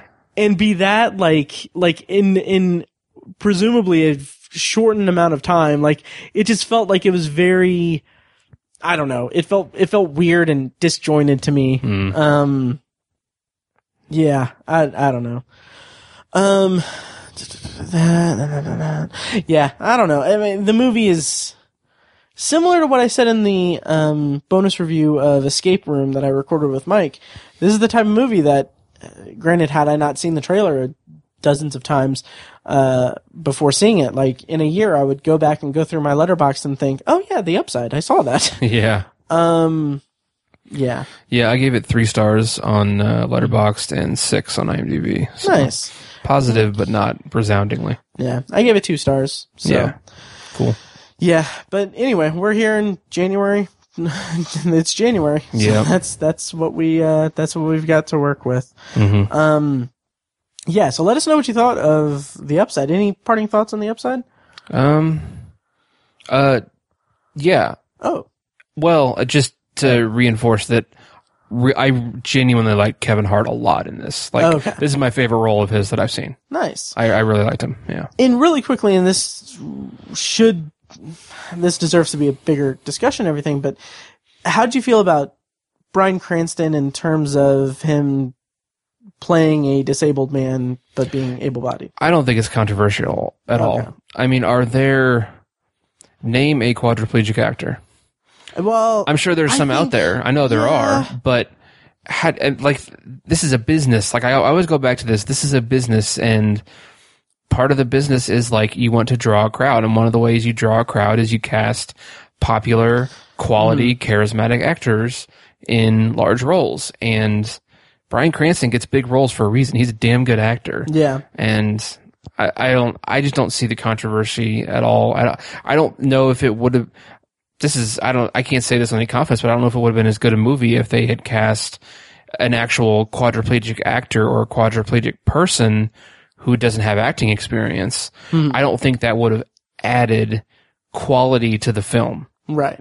I'm not saying that a quadriplegic person can't act, because I think they absolutely could. I'm just saying that I I don't I don't agree with that controversy. I'll put it that way. Now, like with some of like the racial whitewashing and stuff that's going on in Hollywood, with uh, most commonly, I think Asian I, is are the the ones that come to mind, um, like white people in roles that should be played by an Asian person. Mhm. Um, that's pretty egregious, Right. and I think that's a bit that's a problem, and like I agree with that one. But I think this is I just think this is different. Yeah, and I, I, I get that to your point about like naming a quadriplegic actor. I, Yeah. I can't, but I think that's also somewhat of the point of it. Like, if someone is a quadriplegic, they, I mean, they don't feel like if they have that kind of acting gene or that drive, like they, there's no roles for them. that they Yeah. could go for. And granted, yet there are extenuating circumstances. This is a movie that is being financed and produced by a studio that they want recognizable names and everything. That it's the same thing that we talked about with, um, uh, I, a skyscraper with, uh, Dwayne Johnson playing the role of a, of, uh, an above the knee amputee. Right. Um, but I just want to give a shout out real quick to, um, uh, the Easter Seals uh, Disability Film Challenge. Um, I spoke to one of the people in charge of that at Heartland this year. Uh, Easter Seals Disability Film Challenge. It's a nonprofit organization that uh, is very much, um, very much geared toward you know people uh, collaborating. Uh, filmmakers and artists who have any type of disability uh, working in networking and, and collaborating and stuff. And it's, uh, it's a really great organization. I, I got such a, uh, such a high off of talking to the guy. I'm so sorry. I can't remember his name. Um, I'm terrible, but, uh, go back and listen to, um, the, the episode there. But anyway, the 2019 Easter Seals Disability Film Challenge, um, it is, I think it's kind of like a, uh, 48 hour film project kind of kind of idea. Okay. Uh, this year it's April 5th to the 7th, uh, 2019. You can find more information at disabilityfilmchallenge.com. Um, and yeah, that's just like there's. I bring that up because there is a there are tons of people I'm sure who have various kinds of disabilities that would love the chance to perform and be a part of a production and everything, um, that they get overlooked because I don't want to say, I almost said like because the Bryan Cranstons of the world, not that they're, not that Bryan Cranston taking the role is a, an inherently negative thing. Um, because I think he caught a little bit of controversy that I don't necessarily agree with because he said that like he's an actor. That's what he does. He's Right. performing. And like the way that the slash film article says that like if that can bring him to like if that can put him in the mindset of like what it's like to be disabled, like that's a win for their Mhm. camp and everything. Right. Um, so it's something that like we as able-bodied men and we like I don't think we really have the uh, knowledge base to really discuss it in too much detail. It's but- true, yeah. Yeah. But I just want to shout out the disabilityfilmchallenge.com, uh, disabilityfilmchallenge.com, uh, for more information on that. But yeah. The way that controversy is addressed in the slash film article is well well said Mhm. and uh, much better than I did. Anyways, um, I agree. I agree with his his position on it. Um, Mhm. I think he also kind of said that it's not. He wasn't like upset that Bryan Cranston was cast in the role, Right. Um, but he understands why some people were, or the the quote unquote controversy with it. Yeah. Yeah. Yep.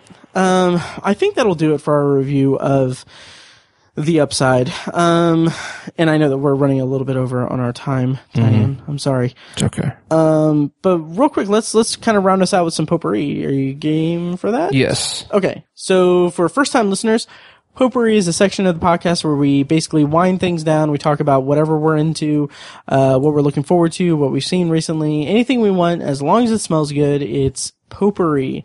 Uh, Tiny, I have two things, you have Uno things, right? Yes. Okay. Uh, so I'm going to go first. Um, let me bring up my notes here. Um, the first thing I want to bring up is if Beale Street could talk. Hmm. Um, so are you familiar with this movie at all? Uh, I've just seen the previews for it. Okay. Have you seen Moonlight? I still haven't seen it yet. Me neither. Yeah, But- I feel bad. yeah, but after seeing If Beale Street, Street Could Talk, I really want to see Moonlight. I need I need to go back and watch it. Nice. Um, basically, If Beale Street Could Talk is a story of um, a woman who is basically uh, pregnant in 1970s uh, New York, and her fiance is incarcerated, and it's basically about uh, racism and uh, cr- how the criminal justice system kind of stacks the deck against African Americans. Um, directed by Barry Jenkins, it is a phenomenal movie. It is gorgeous. Like, it is so beautifully filmed and beautifully captured. Like I, it's like it was breathtaking to me. Like it, it's set in the seventies, and everything is uh era appropriate. So like costume design, um, and and just the basic set design and set construction is just very much seventies. but it it has this undercurrent through it that it's essentially um basically basically uh Tish the played by oh god uh KiKi Layne uh plays Tish. And like the movie is about her um her and her family trying the kind of log line is uh, the plot description is a woman in Harlem, Harlem embraces her pregnancy while she and her family struggle to prove her fiance innocent of a crime. And it's not, like, that's not necessarily what the movie as a whole is, because a lot of it is told in flashbacks and it kind of goes back and forth between the present and the past. And the greatest thing about this movie, the, the most just objectively beautiful thing about this movie is the way that the love story of Tish and Fonny, played by uh, uh, Stephen James, uh, Stephan James, um, the way that their love story is depicted, like, I fell in love with the love that they shared. like, it is so pure and beautiful, and it's just, it, it is so heartbreaking at times and genuine and like, like there were times in, throughout the movie where I just got, I got teary eyed. Like I, I, I had to kind of hold back tears, not because of anything necessarily inherently dramatic happening on screen. Um, I'll give you an example. So there is a moment with a very kind of bizarre cameo appearance, um, by Dave Franco, oddly enough. Um, so the movie kind of jumps back and forth between, uh, the past and the present. So there is basically, there's a scene where uh, Fonny and Tish are walking down the street after having met with with a character played by Dave Franco. Um, very heartfelt scene. Um, there's there's a great line that Dave Franco's character says that he he digs he digs people who love each other or, or uh, he digs I forget exactly what he said, but it's it's a very kind of uh, beautiful turn of phrase that I can't remember. But um, it's after the scene that they're walking down the street and they just explode in this celebration of like excitement for their future. And at this point in the movie, like, you know that they don't have that future. And it's like, it is so heartbreaking because, not because the movie is trying to manipulate you into feeling like sad for their story. It's just the movie has roped you in and has taken, has, has brought you into their relationship and you having that knowledge of the future makes it so heartbreaking in a very organic and non-manufactured way. It's just, it's so, it's beautiful, beautiful storytelling. Um, and I do want to single out another thing about it.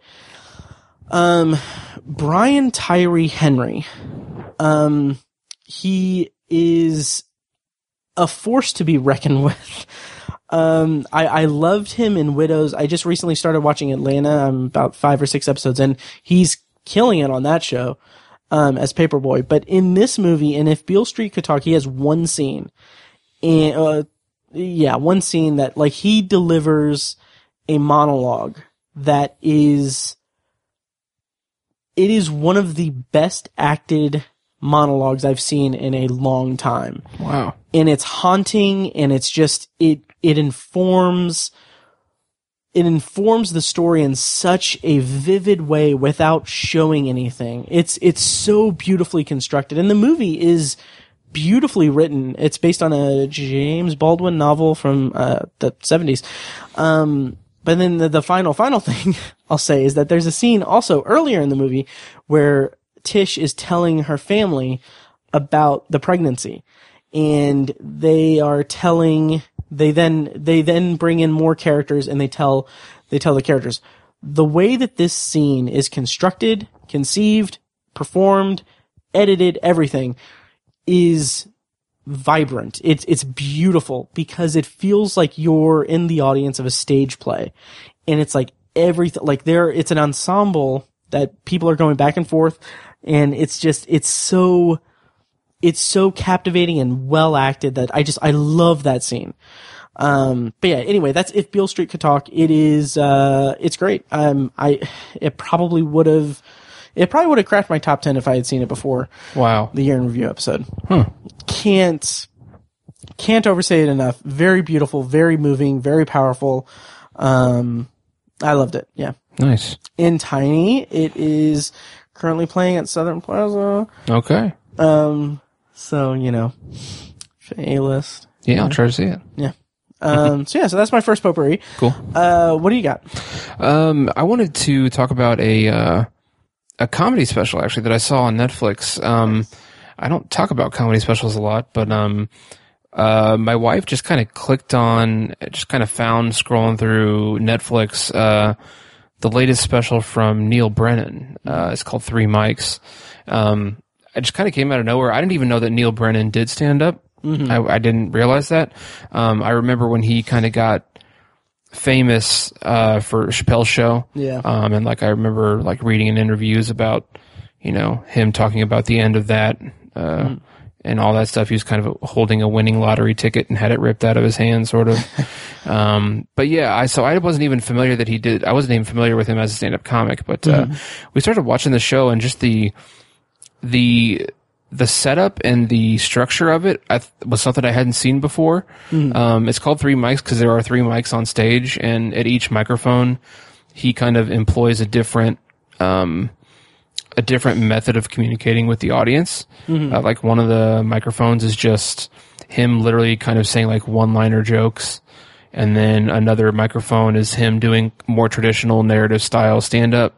And then the third microphone, he actually like shares kind of stories from his life. It's more of an insight into who he is as a person. And it's much more, it's not as blatantly funny. It's kind of situationally funny, but it's more dramatic than anything else. It's actually kind of cuts to like who he is as a person, um, and his experiences in life that have kind of influenced who he is.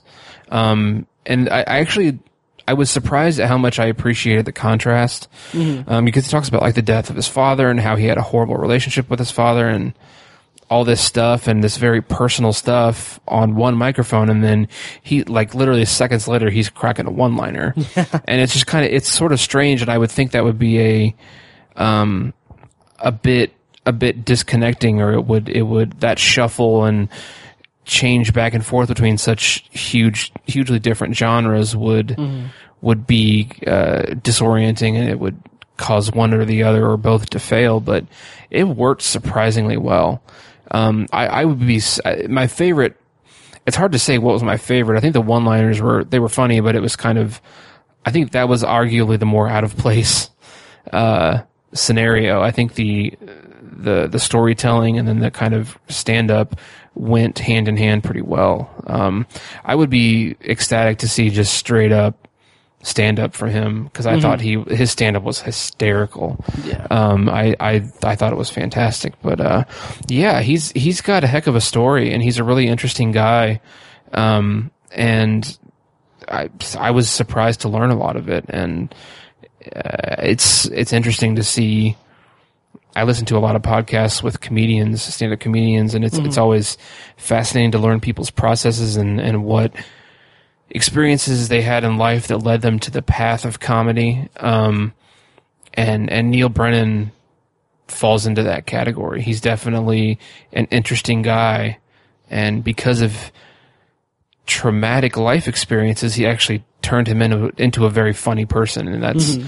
part of what makes him such a good stand-up is the frankly kind of shitty life he had, and and the tra- trauma and and issues he has as a person actually influence and uh, drive his his comedy. It's it's really a funny thing. Um, I hear a lot of comedians talk about how stand up com- stand up comedians are usually like pretty messed up people. Um, Mhm. They have a lot of it's stand up comedy has a very therapeutic nature to it, and that's the reason why some of them do it is because it's it's like therapy to them because they're actually kind of messed up people and they have a lot of issues and it's a good outlet for that. So it's it's it's sort of a funny or an ironic thing to think about someone being so depressed or or having such negative, terrible life translating into comedy. It's it's mm-hmm. it's one of the whole you know tragedy is comedy kind of things. It's, it doesn't make a lot of sense, but it's it's a fascinating aspect of of that genre, uh, and I think this comedy special really really exemplifies that notion and and does it does it to a, a really kind of an extreme level that I that I just wasn't expecting at all. It's uh, it's real. It's a really good special. I loved it. Um, you actually watched it, Nice. didn't you? Uh, I did, and it's funny because I did not get into it at first, and Really? it's specifically because I downloaded it to my phone from Netflix, Uh, okay. and I basically listened to it. I listened to half of it at work because I just I kind of set my phone down and had my headphones in, and was doing work, and was listening to it like it was a podcast or audio or like a comedy special or like a comedy album. Um, and then uh, halfway through, I, I stopped listening to it because I was working, and then I came home and watched the rest of it. And then when I watched the rest of it, that's when I realized, like, oh, the whole three mics thing. Like, that's why it's so weird that he's going from super serious to stand up to one-liners and stuff. Like, it felt very weird just listening to, to Yeah. that.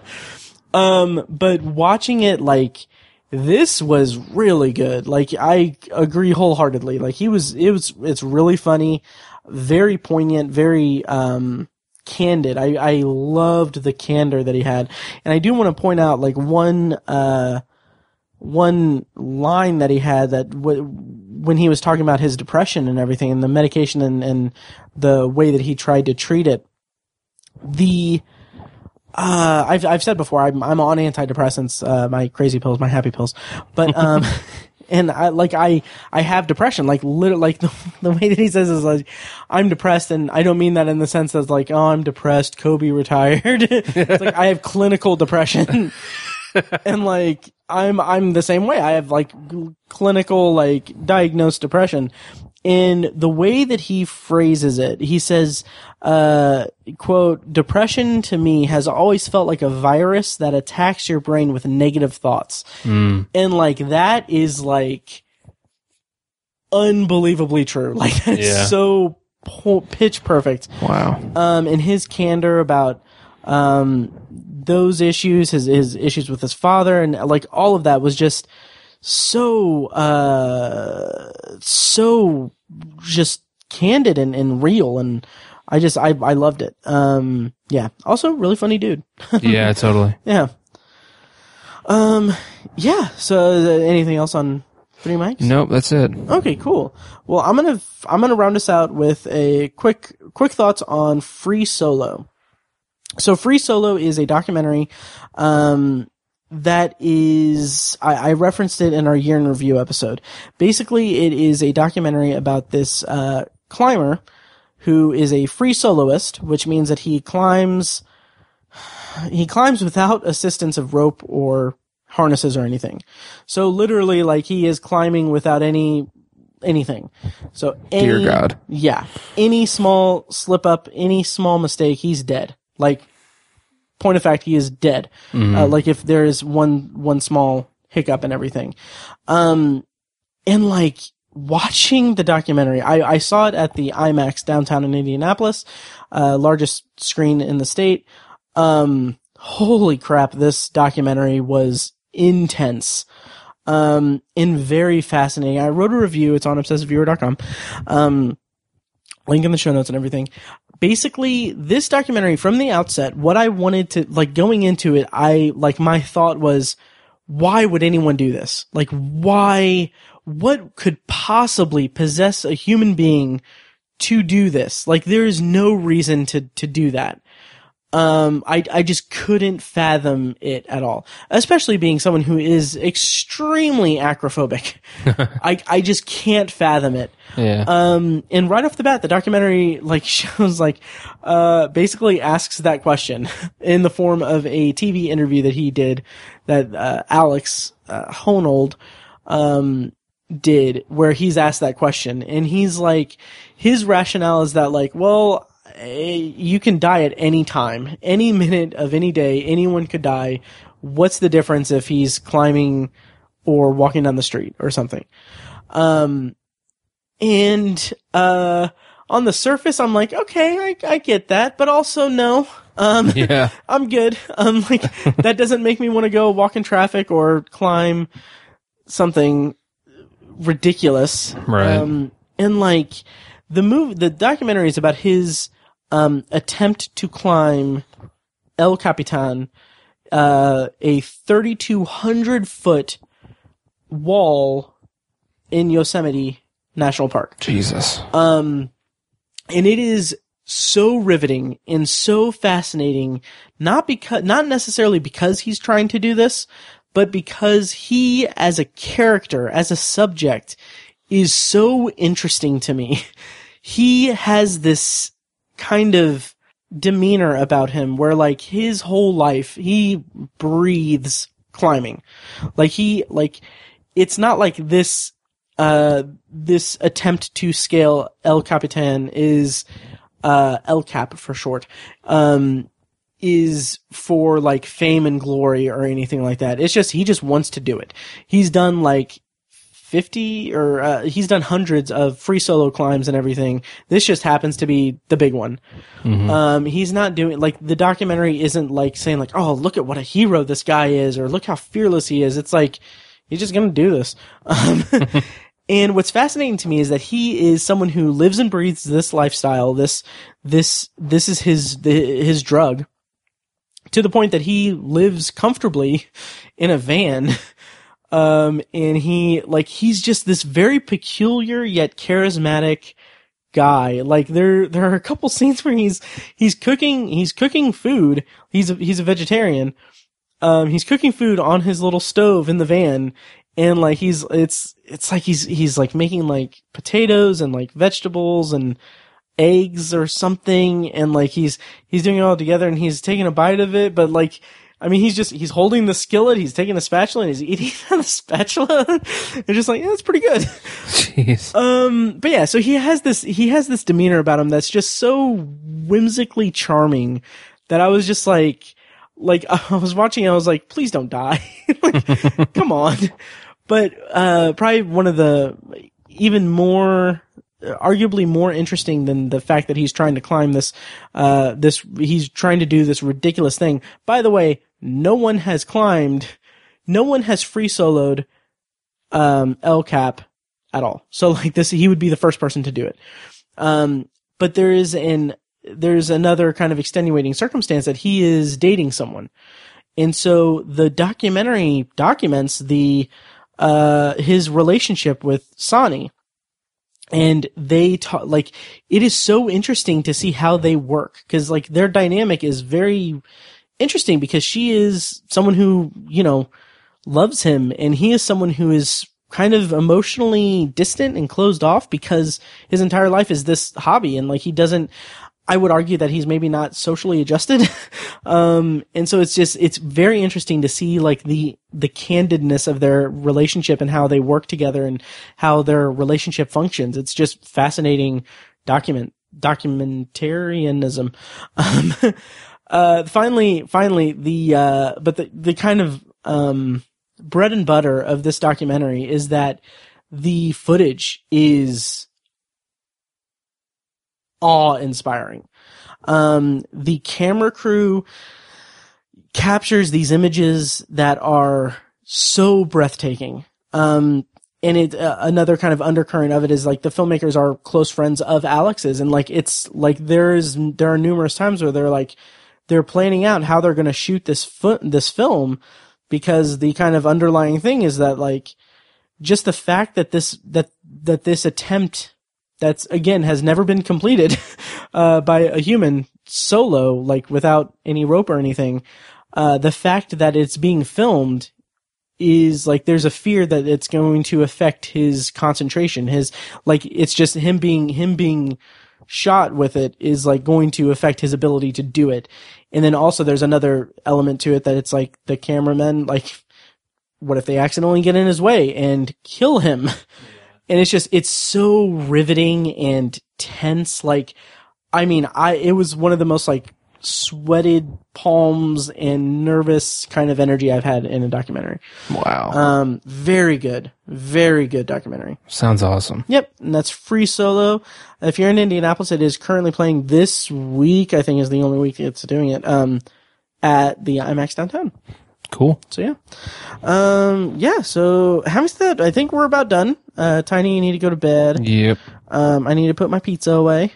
Um, next week on the podcast, uh, very excited because I think you and I are going to do a double bonus review. Mm-hmm. Uh, basically, Hulu has released a um, a documentary about the Fyre Festival, which I had read about when it was happening. Um, a very high end, um, extravagant music festival on an island that was like thrown by like Ja Rule was involved in it, Mhm. and it ended up being a complete disaster. People were stranded on an island and stuff. So Hulu has this documentary, Fire uh, Fyre Fraud, and Fire with a Y, and then Netflix in a few days.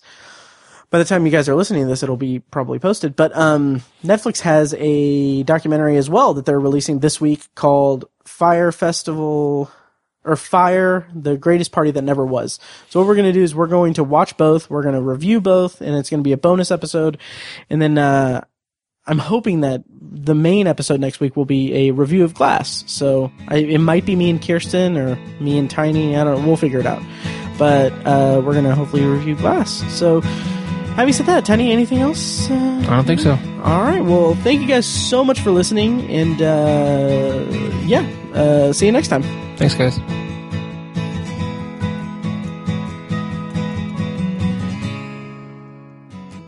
And now, here's a short clip from our Patreon exclusive RSS feed. To hear the full clip and more exclusive Patreon content, go to patreon.com slash obsessiveviewer and become a patron at the minimum rate of $1 per month.